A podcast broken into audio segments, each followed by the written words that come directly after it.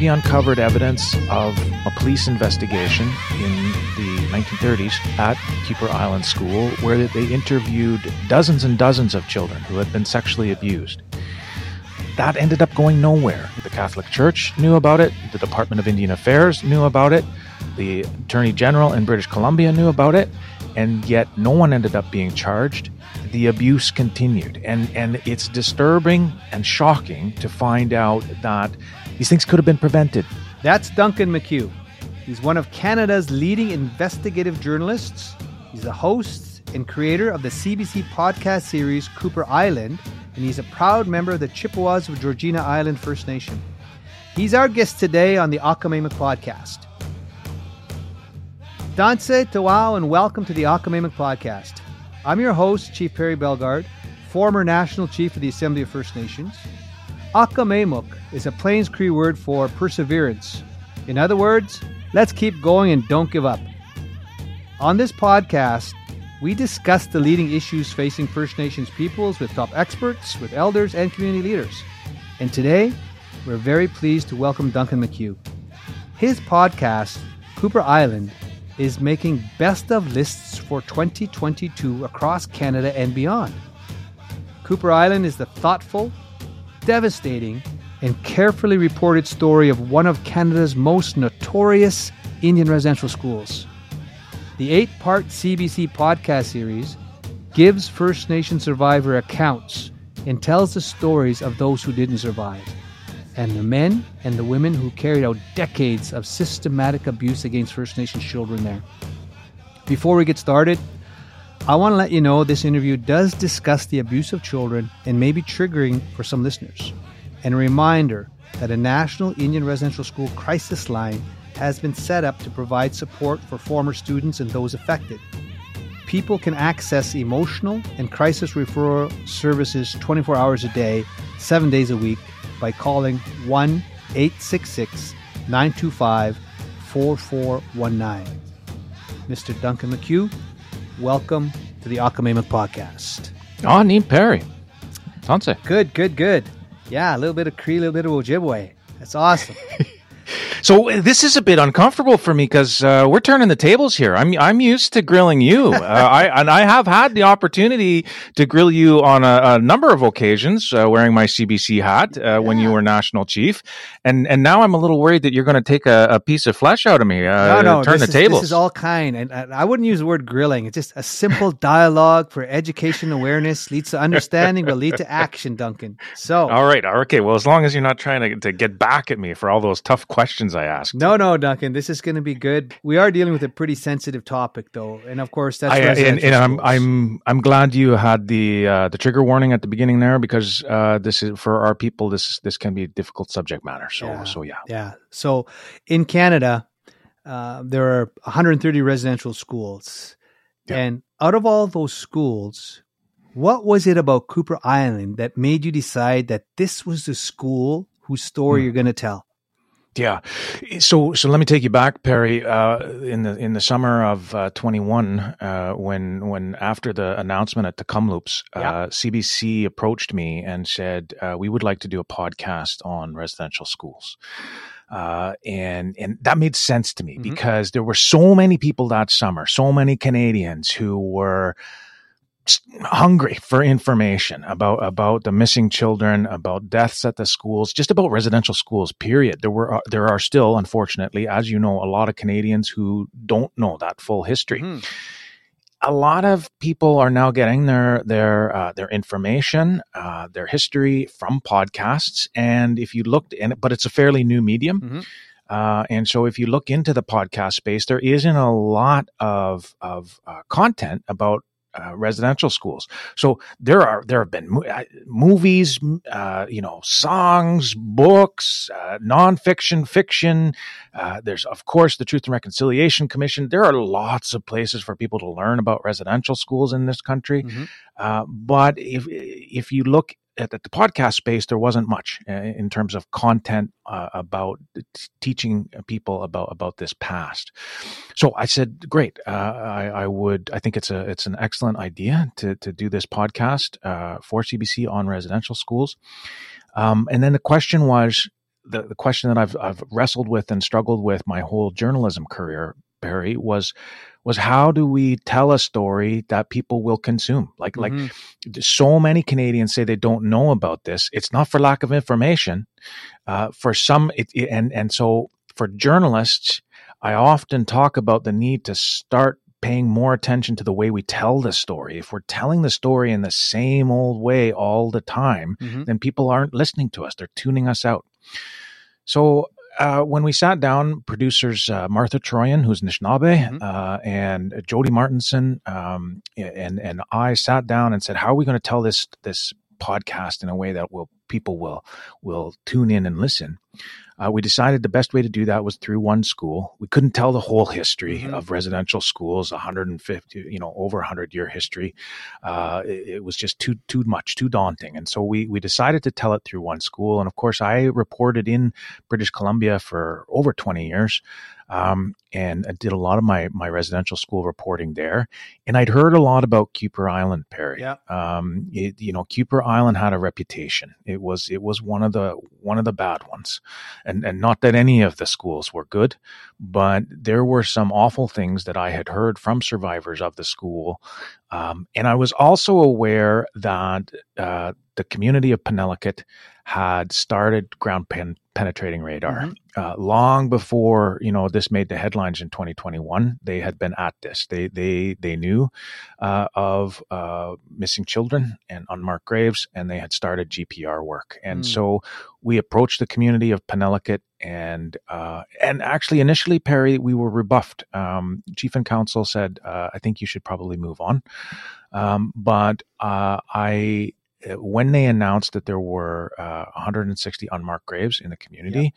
Um, I, I, I thought, you know what, I'd, I'd really like to to give it a shot, and and I asked the the elders committee mm-hmm. uh, for an audience, so uh, to to explain the podcast, and um, and I said this is an important story that not many people know about about this little tiny island in the Salish Sea that children were trying to escape from. Yeah. Like, you know, children have escaped, uh, escaped from, from all of the schools. That's not a new story. But I gotta, you know, remind your listeners, this is an island in the Salish Sea that children were trying to get away from, right? Exactly. And and uh, you know, what was it that was so bad about that place? And so that's how we ended up there. Even sometimes they call it Alcatraz. Mm-hmm. That's right. The, the, survivors. the, survivors now refer refer to it as Alcatraz because yeah. you know, like the island in in the U.S., the prison. Exactly. So, with all your research, what did you learn that you weren't expecting to learn? And maybe something, did you learn something that you already didn't know about residential schools and their impact on our people?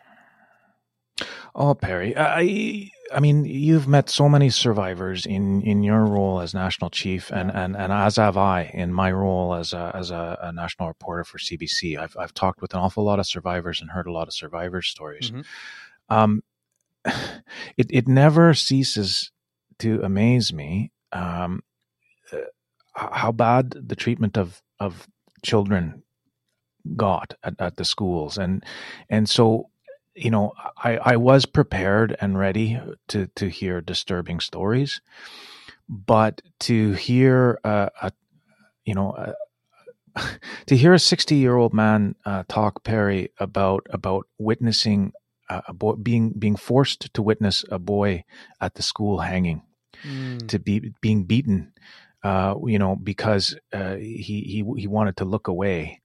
Um, to to hear about the sexual abuse um, in such graphic detail, uh, it's always shocking. Uh, it's always disturbing. Yeah.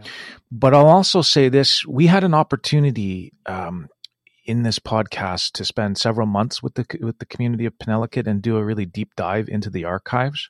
And the other thing that's that really struck out uh, stuck out for me, Perry, was Canadians knew about all of this. Canadians knew, you know, we, many people now know about Dr. Peter Bryce and the mm-hmm. warnings that he gave in, in the early 1900s about the health uh, uh, at, at residential schools.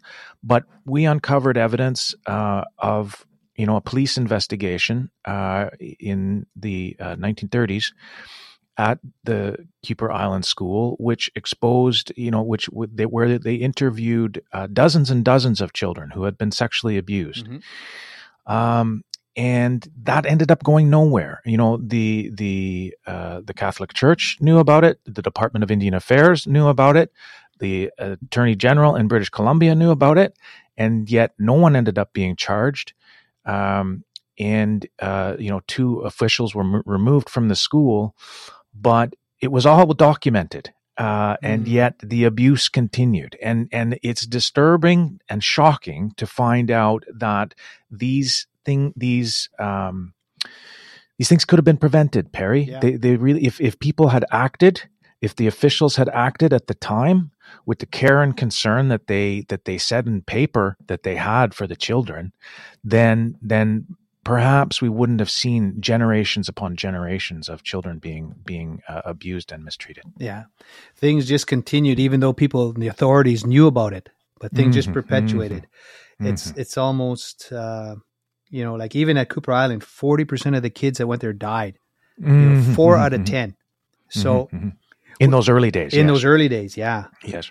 So with people listening to this podcast now, and I always say that education awareness leads to understanding, will lead to action.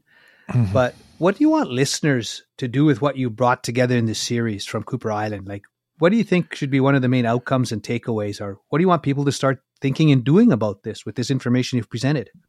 First and foremost, we just hope they would listen, Perry. Uh, and and and like I said, I uh, having been at this, I was there for the national apology. Yeah. Uh, I and covered it for the CBC. I was there for the Truth and Reconciliation Commission. Uh, you know, over five years, yeah. Uh, and and and and covered that both the the opening, the the uh, the national events, the final report. Um, I have seen, you know, unfortunately, there too many Canadians uh, are tuning out this history, and so trying to get people to listen uh, was was the the number one goal. Mm-hmm. I, mean, I, I, am very pleased to say that people have. I mean, we've had well over a million and a half downloads uh, for, from around the world um, of the Kuper Island podcast, and and so people are listening, and they and they're moved, and and and that. I mean, as a storyteller, that's all I can ask. Yeah. Um, but I was very deliberate in the in the. Uh, the spoiler alert i'll give you the final line i mean what what i said was uh, telling this story was my responsibility now that you've heard it, it's yours. That was the final line in in the podcast, and what I was kind of try the, the notion that I was was saying is once you've heard this, and I and, and I and I'm harkening back to to smart words written by Thomas King. Mm-hmm. Uh, but but once you've heard this story, you can't say that you didn't know, mm-hmm. and you've got to do something whether that means we had we had many listeners, uh, you know, moved by the story of Richard uh, yeah. that was shared by uh, her his uh, sister uh, Belvy Breber. Um, I had s- several listeners who sent me a copy of the book that uh, Richard was published in because his family didn't have uh, didn't have a copy of the book that his stories had been published in, and so I just actually sent off a, a, copy of the book to to. Um, to Belvy uh, so that she'll have a copy. So that was a nice gesture. That's a nice personal gesture of reaching out to to help Belvy. But you know there there are ways that uh, listeners when they know this history can act in in their own communities to build bridges with First Nations. You know, whether it is uh, in in whatever walk of life they're in. If they're teachers, then then they can uh, they can help by educating their students about mm-hmm. First Nations history, uh, about sharing uh, Indigenous authors uh, with their students. If you're in a small community uh, and you have a book club, maybe have a, a Indigenous authors book club. If you you know if you like listening to music music, then find some indigenous musicians and put them on your your playlist. Mm. Uh, if you you know if you want to learn more, then start following some indigenous journalists and reading indigenous news on a daily basis. These are all ways that you can start to learn about indigenous people in the here and now and the issues that that that we face the stories that we tell uh, and our dreams and aspirations for the future it's not just about you know pitying what happened in the past. Mm-hmm. It's got to be about how we move forward as a country and how how Canadians and you asked about listeners how listeners can help uphold uh, our youth of tomorrow so that they can, uh, you know, resume uh, uh, their rightful place that our ancestors had uh, in this country. Yeah. We've got a shared history and a shared past, but more importantly, we've got a shared future together as people, mm-hmm. as people. Mm-hmm. Mm-hmm. And getting people to listen is always the first step. There's no question. And and uh, I used to always point out, like people talk about this thing called intergenerational trauma, yes. you know, of residential schools. And yes. all we got to do is look at the uh, uh, the evidence of that. By forty yeah. percent, uh, kids are in foster care are First Nations kids. You know, yeah. look at the we're five percent of Canada's population, but the jails are full of our men and women, First Nations men and women the poverty rate, the homelessness rate, the alcohol and drug abuse. And it's like people, we always say we're, we're self medicating because of this trauma, because mm-hmm. what all the abuse they suffer through these schools, you know, and like the, the starvation, the abuse, the, the cultural deprivation, being away from families, you're not healthy when you come out of those institutions if you survive. And so mm-hmm. you're expected to raise these families. So even talking about it, but but to, to go back about about listeners, I mean, I guess for for, for non Indigenous listeners, I what what concerns me is when they express pity or or guilt, mm-hmm. because that doesn't that doesn't help. I mean, it, it's I understand that that empathy that people feel uh, when they hear survivor stories, but they have to take action. They have to, to, to, to, take next steps. And that can be as easy as supporting local uh, First Nations artists mm-hmm. or, or, or, you know, when it comes to ballot box time, you know, asking your political, your MP or your MLA, you know, what they're doing about Indigenous issues today. Exactly. Exactly. You know, supporting C91, the Lands Revitalization Bill, or C92, the Child Welfare mm. Bill, you know, exerting First Nations mm. control, all those things can happen. But I want to come back because you mentioned uh, Richard Thomas. Yes. And he was a student at Kuper Island. Mm-hmm. And Richard was a student that was found and he, he was hanged to death in his final yeah. weeks of school at Kuper Island. Now, his story you talk about and you weave him throughout your series. Mm-hmm. What about his story struck you the most? And you know, like that, like what stuck out? Like you mentioned his sister Belvy Breber. Yes. And uh, you know, and I listened, and I listened to Philip Joe, you know, who was a mm-hmm. student that witnessed uh, this this young yeah, boy hanging. That was the, the man I was referring to. Yeah. Yeah. So tell us about that. You know, when we when we got first got to Penelakut, uh, we were there to to talk about the missing children and unmarked graves, and uh, there are survivors who know of places where there are children buried on the island. Um, but this story uh, kept coming up people kept telling us about this boy that had had, had been found hanging in the mm-hmm. gym, and we heard it from uh, from from James and Tony Charlie the the first day that they toured me around, which is in in the first podcast, the first episode. Yeah.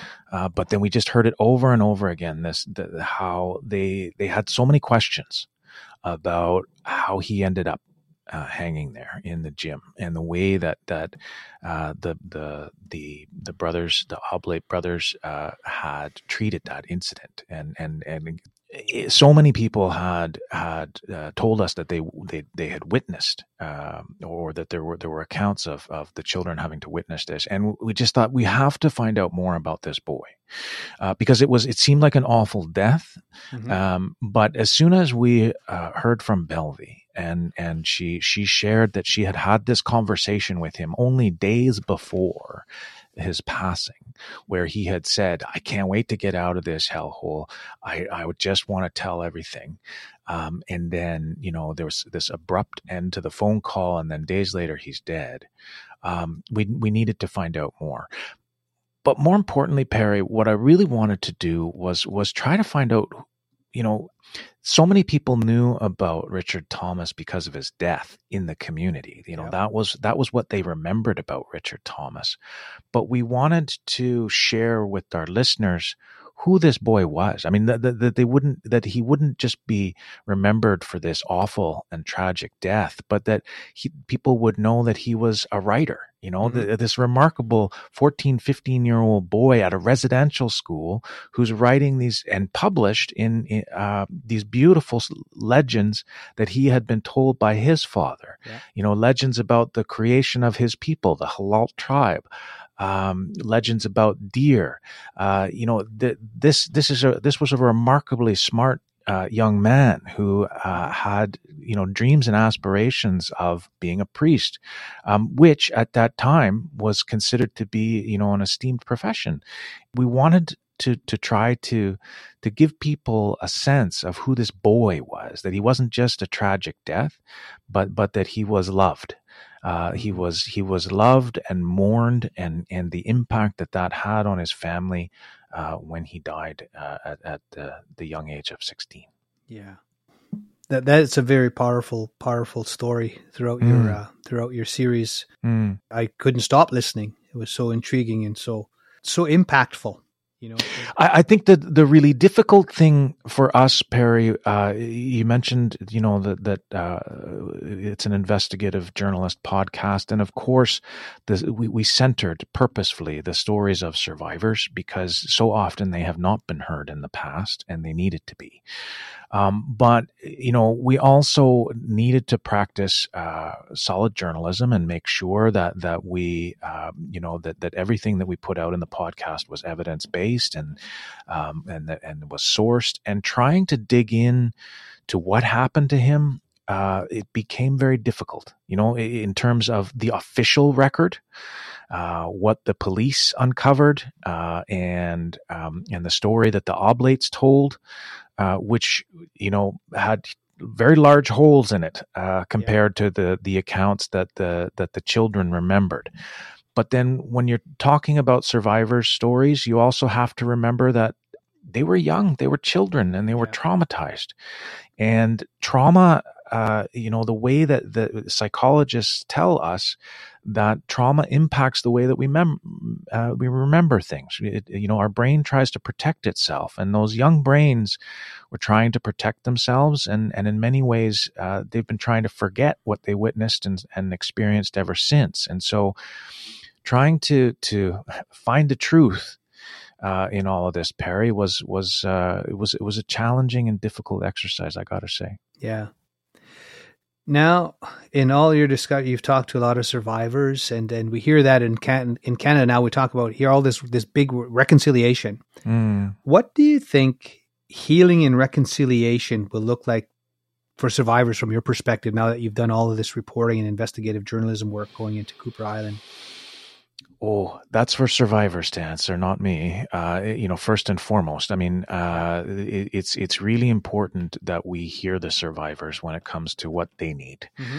uh, and and that there are many people who have different answers to that. You know, there are there are people, um, and and and there's a reason. Uh, you know having the the the common experience payments um, and and financial settlements is is just one small piece of of the puzzle in trying to figure out how to move forward. Um, I think there are lots of survivors who still uh, need access to, to therapy and um, and healing work. Uh, there are still um, families who who who don't have access uh, to the kind of of of counseling and, and therapy that they need for for years of intergenerational trauma, um, and so I think that uh, is is important. But but the th- one thing that really stood out for me this the uh, from the summer of, of 2021, Perry, and and it, it, wasn't being talked about enough. I mean, certainly the Truth and Reconciliation Commission uh, made recommendations about this, but but I think I think uh, last summer really brought to the fore the fact that every community where there is a school needs and wants to have some kind of memorial, some kind of marker, mm-hmm. some kind of place that they can say there were the, our children came here and they didn't come home. They died here yeah. or they died shortly after they left this place and we need to have a place to to to to remember them. You know, mm-hmm. we need to have a place where we can go and put down sema and and or, or say prayers and have ceremony and and remember those children so that they are good on the other side, right? Because some yeah. of some of those spirits spirits, as we heard from Penelakut, some of those spirits on the other side are still in pain, right? Yeah. And so we need a place. Uh, unfortunately, in you know. Where schools were, were knocked down and burned to the ground, um, people people don't have a place to go and mourn those and remember those those children, those little spirits that are lost. And so I think that's something that uh, I really realized uh, working with the community of Penelakut is how important it is to have that physical memorial for for that for for mm-hmm. those children so that the community of today has a place that they can they can gather on on October 31st or on the children's birthdays or whatever it may be and say we remember you in our hearts yeah like on on September 30th Mm, September 30th. September yeah. 30th, yeah. On the National Day. October 31st is, is uh, Halloween. Maybe yeah. that, might not be the right place to be, to, to be gathering on Could be, yeah. a little bit of a slip there, but that's fine, Duncan. Yeah, September 30th is National Day of Reconciliation, yes. and and then there's that other line that well, reconciliation should be 365 days a year, not just one day to remember some of the mm-hmm. the travesties and impacts from residential schools. But mm-hmm. yeah, that whole place about having a a physical memorial at, at these 130 plus sites across Canada, mm-hmm. uh, where these residential schools uh, were erected and and some people don't even call them schools you know mm-hmm. they're institutions mm-hmm. and but the need for ceremony the need for remembering the need for cleansing the need for healing the need for honoring uh, our relatives that w- attended those schools and some of them did make it home so mm-hmm. that, that's a really good point to, to for our listeners to embrace mm-hmm. and um, i want to ask now um, you're anishinaabe you're, mm-hmm. you're Anishinaabe man. I'm a Nehewa Cree Cree Nakota person from Black Bear and you're from Georgina Island. And as Indigenous people, as First Nations person, when you're doing this investigative reporting, hmm. what was it like as a as a First Nations person doing this? Like this is our people, but what was it like for you as a as the reporter going forward? Oh, a couple of things, Perry. I mean, I feel a responsibility uh, as an Indigenous journalist to to try to do this work in a good way. And and when, when I say that to you, you know what I mean. You know, to to, to do this in a in a good way. Um, but but so many uh, in our profession, uh, journalism and, and, the mainstream media in particular, uh, have not treated our people well in the past. Um, you know, whether it has been just ignoring them uh, in many cases, uh, within and I think now of, of our, our missing and murdered uh, sisters, you know, mm-hmm. uh, who have been so often ignored by the mainstream media, or treating them badly uh, when they do engage, uh, you know, treating them uh, through through the the lens of of you know supposedly objective journalism, but unfortunately a, a journalism that is is biased uh, and contains stereotypes and and um, so I'm aware of, mm-hmm. of this kind of fraught history, this this this this poor relationship between between journalists and and our communities, and um, uh, I'm also aware that that outsiders have been coming into communities like Penelakut and taking their stories away for for a couple hundred years now, um, and and it hasn't always worked out very well. It's been theft in many instances, and so mm-hmm. I'm conscious of that as well. I'm I am an outsider coming into Penelakut. Yes, I'm a Anishinaabe, but I'm not I'm not a Hul'qumi'num. So mm-hmm. uh, I'm aware that I'm asking for uh, a, a very large.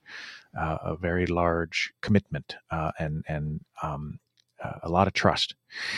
So, what I, as an indigenous journalist, I've tried to do things in ways that that will start to to to change that that relationship, and and I call it decolonizing journalism. When we know we pay attention to uh, the trauma that that the, that the survivors went through and and give them an opportunity to tell their story in a way that they feel that they have control over rather than me firing you know these intense questions that may trigger them and and leave them uh in a mess after I after I leave uh, I'd like it to be a something that helps in their healing if if at all possible and i'm not a psychologist and i'm not a counselor and none of those things but i i do feel uh, a duty and a responsibility as an Indigenous journalist to try my best to honor their story uh, and and to to uh, to help them. Yeah. Uh, you know, in in, in as, be, as best a way as I can, and and so that's a that's a heavy heavy duty and responsibility, Perry, as as an Indigenous uh, journalist. That uh, that that that we when when all of us uh, and there and fortunately there are a lot more Indigenous journalists now than when I first started. Um, we all feel when when when uh, when we go and cover these events. You've done it in a really good way, in a sensitive way, in an understanding way, and that's that's a good thing. At least you mm. have that grounding and sensitivity there. Mm. Okay, you've got a book that's out already called Decolonizing Journalism, a guide to reporting in Indigenous communities. And uh, you just made some really positive, strong comments about how you don't want, uh, when people come in, reporters come into communities, some, they sometimes steal the, the intellectual property or mm-hmm. their stories without doing things in a respectful way. Mm-hmm. So, in your book, how are you using some of the teachings uh, in that book, your writings? Because you work at CBC. Yes, I do. And and uh, some will say it needs to help uh, move towards de- decolonizing and everything else as well at CBC. Yes, it but- does. I, I I'll be one of those people that'll say that, Perry. so, how are you using your teachings in your book to, to, to work at CBC and bring about some change within that institution? Yeah, so so the the you know the book came about uh, uh, because oh, well over uh, ten. I've been at this a long time, Perry. Holy cow! Uh, 10, 15 years ago, uh, we, I was at one of these in, interminable meetings at the CBC uh, where you know, uh, managers were sitting around saying, "How can we do a better job of covering Indigenous communities?" Uh, it's not for lack of conversation uh, that that were that that the CBC, you know, there, there have been plenty of meetings about uh, how to do a better job and and improve the the quantity and the quality. Um, but but you know, it was just one more meeting, and and but it dawned on me that one of the reasons that uh, that that you know these stereotypes exist in the media uh, when it came mm-hmm. to, to, to my own uh, employer the CBC had to do with the fact that non-indigenous journalists just felt uncomfortable. They they felt uncomfortable heading out into first nation communities. They hadn't had experience uh, you know necessarily in some of the in, in those isolated uh, reserves uh, or up north if they were reporting in the north. Uh, they didn't necessarily feel that they were fully equipped when it came to the history or the law in this country when it came to First Nations issues. And so I, uh, they were saying we need to have some kind of resource to help our journalists, you know, on the ground. Um, learn the tips and tools for for for working with with indigenous uh, communities. So I put together an online guide called RIIC.ca, uh, reporting in indigenous communities. Um, uh, when I was on a Stanford fellowship, and you know the the idea is it's pretty straightforward from from my perspective. It's about going into a place and and acting with respect, but mm-hmm. but so often, unfortunately, uh, our, our people uh, have not been treated with respect uh, by the media. You know, the media has said, "I'm on deadline," and and you know they they cut off elders when they're speaking, or they they they don't they don't. Um, you know they they don't take the time to to sit and have a cup of tea beforehand which is of course mm-hmm. something that you you and I would do if we were going to go and ask an elder for their time um, you know that's just one small example um, but, but, you know they, they they take pictures of a sacred fire when it's very clear uh, that the, the the firekeeper is saying no this is not something that is appropriate in our uh, in our customs. There, there, there are a myriad of, of times over the course uh, of, of interaction where mainstream uh, journalists have just, uh, you know, not uh, they, have acted with ways that they feel are appropriate for for uh, for journalists to act, but that aren't uh, culturally appropriate uh, in our communities. And so, uh, what I've tried to do with this with this textbook, decolonizing journalism, is help the next generation of mm-hmm. journalists, the ones that at uh, that are at journalism school now, because as we know, the Truth and Reconciliation Commission said in in Call to Action '86 that we need to do a better job at journalism schools teaching the next generation about Indigenous issues. What I've tried to do is is say there are ways that you can adapt your practice and get a cultural competency for dealing for working with this community that you know you're going to be covering. You know if you're in Regina that you're going to be telling whether you're a sports reporter or an arts reporter or a news reporter, you're going to be telling indigenous stories and you need to have a basic mm-hmm. understanding of the people in your own backyard if you're going to go and operate in that in that community. So that's what the book is about. It's it's it's uh, you know lessons and and uh, resources uh, for mm-hmm. journalism students primarily, but I'm getting a lot of interest from working journalists because they know um, they they want to improve uh, at, at the way they do this as well. And and um, and and so I'm I'm uh, I'm hopeful that that. Uh, you know the advice that I've given, and then I've also spoken with nine of the leading journalists, indigenous journalists in, in Turtle Island. Uh, you know, mm-hmm. Tanya Talaga, Connie, Connie Walker from Saskatchewan. Yes, my um, cousin. Yeah, there you go, Connie Walker, your cousin. Uh, that's why I spoke with her because she's your cousin. Of course, no, I'm joking. Cousin. She's my she's cousin from Okanese. She's my friend, and she's an outstanding journalist. You know, yeah. with an amazing podcast. But uh, Merelda Fiddler, Fiddler Potter, uh, also from Saskatchewan, uh, is in the book, uh, sharing their wisdom uh, of the lessons they've learned over the years. Yeah, well, that's uh, again. Thank you for putting the book out, mm. and uh, again for your your work and your research, your investigative reporting on Kuper Island, and your book. Like you're you're you're helping to really make a big difference hmm. in in, in how people view Canada and the history between the residential schools and the impact it had on our people and First mm. Nations people. Um, before I get to my last question about hope, I always ask people about hope. Mm. You know, we just finished talking about Kuper Island are the residential schools. And I have always said that it was a genocide of our people. Mm. I think the TRC commissioners called it a cultural genocide. I've I've I've called it a genocide because mm. it does meet the definition of genocide according to UN uh, standards, conventions, and uh, in terms of definition of what genocide is. You know, mm. forcibly removing children from their territories, inflicting pain and harm on that on that community. So it does meet that. What would you say to that statement in terms of the residential schools and what kind of impact it was in terms of uh, uh, First Nations people, the impact that it had on our people? You talked about intergenerational trauma. Mm-hmm. You've you've talked like there's 130 of them in Canada. It's a, a shared past, shared history, but we have a shared future. But the impact of those schools. Mm-hmm uh, what do you think about that in terms of a cultural genocide, genocide impacts? I, you know, the you talk about intergenerational, Perry, and and I think that to me was was one of the really important uh, things that we dealt with in the podcast was was trying to show uh, how children and grandchildren of survivors have been impacted, uh, because it it um, as as one of the the uh, uh, Belvy's son put it, you know, it's it's one thing to understand that that that his mom had been abused by priests mm-hmm. and nuns, but it's a,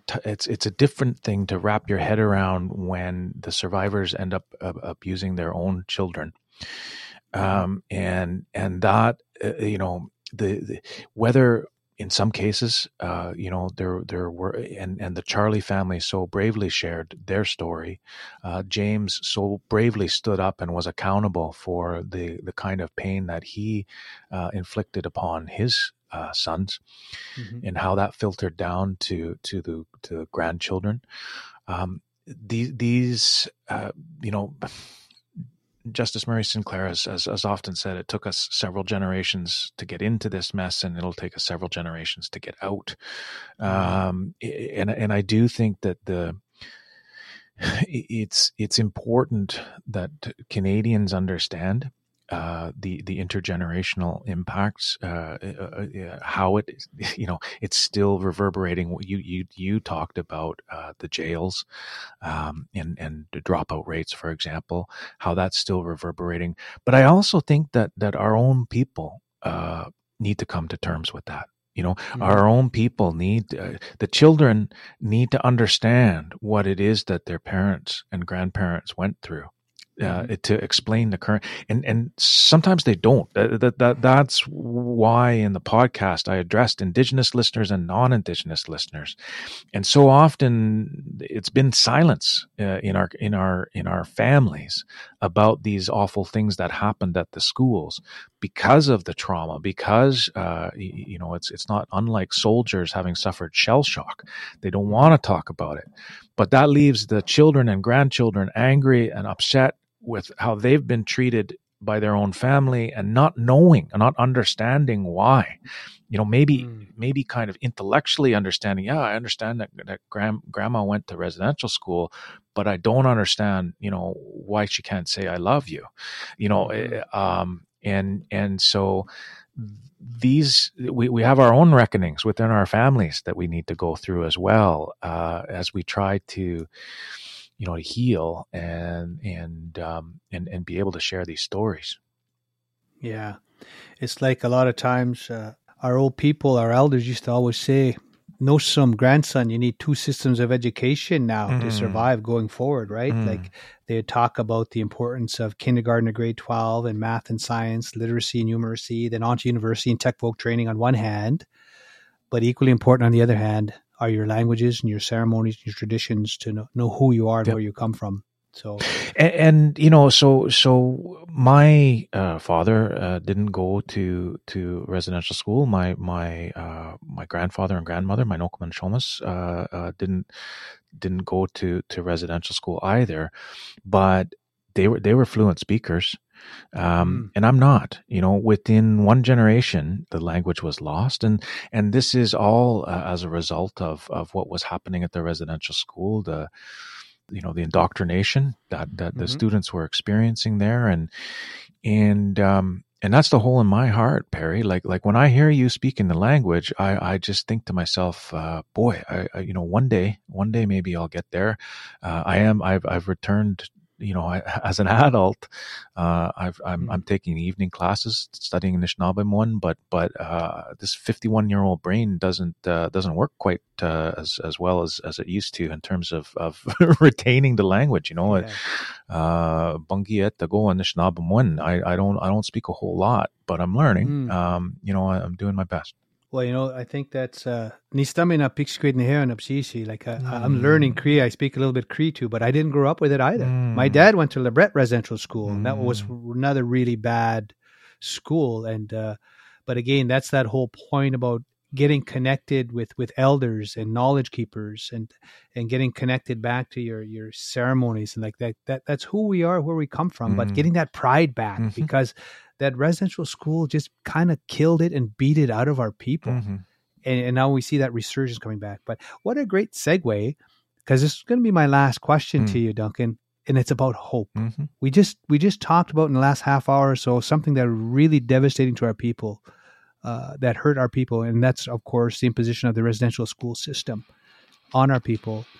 But now we learn from the past. We got to move forward. What gives you hope? Oh, it's pretty simple. Um, we're telling stories, Perry. We're telling stories the way that our uh, ancestors uh, used to tell stories. We have we have a rich, rich tradition uh, of storytelling, and and uh, that that uh, we lost our voice for for a mm-hmm. period of time, we as peoples uh, lost our voice or went to sleep for a little while. We'll say mm-hmm. that, um, you know, and um, and it's coming back now. And that to me, I you know, as a as a as a journalist, um, I know the power of story. I know that that that um, that it can it can uh, expand minds. It can make people care, uh, and and um, and it can change the world. I know stories can change the world, and and we're coming back to a point now where we are telling stories. And so when I see, uh, you know, young kids on a show like uh, Reservation Dogs uh, or Rutherford Falls, you know, whether it's television, uh, when I see these these these young kids doing TikTok, uh, you, know, videos and, and it mm. going viral and a million people watching them when they're dancing or, you know, whether it's, it's traditional dancing or, or whether they're, they're, they're, uh, you know, doing some kind of, uh, See, I'm so old. I don't even know the name of the dances now. But but hip hip hop stuff, you know. Uh, but but this, whether it's it's uh, beadwork, uh, you know, the, the, the and and I see these indigenous uh, beaded baby Yodas, you know, uh, like uh, there there are so many ways that our people, uh, our young people in particular, are starting to tell stories, mm-hmm. um, and feeling proud in those stories, and and um, and reimagining our past, whether it's our traditional legends, you know, or or whether it's it's um, coming up with new ones You know, that's going to be the real uh, the real test. Uh, if you take those those rich teachings that we have amongst my people, uh, the Nishnabek, uh, you know, the grandfather teachings, and you mm-hmm. reimagine those for a young indigenous kid uh, living in uh, the the 21st century, that's going to be the test. Are those are those old rich traditions that we have? Are they able to adapt and and and grow and and help serve our our youth of tomorrow? They're going to do that through story, Perry, and that's what gives me hope when I when I see all these young, fantastic storytellers. Um, sharing what, what our ancestors meant us to, which is our way of seeing the world, and and that's uh, that's what gives me hope. Wow. Well, Duncan McCue, thank you so much for being on the Akamemik podcast. Miigwech. Uh, it's been fun. It's it's uh, you you treated me kindly. That's I thought you were gonna just go at me. No, no, no. Uh, just a big thank you. uh, thank you. And to uh, Kakeo no Tintik no Akomagna Kanaskum Tinawao. A big thank you to all of uh, my relatives, to all of you listening out there. And if you like this podcast, please rate and review us wherever you listen. It helps people to find these interviews. And don't forget to subscribe so you don't miss future episodes. You can find me on social media by searching at Perry Bellegarde. We'll be back next month, and until next time, I'm Perry Bellegarde. Take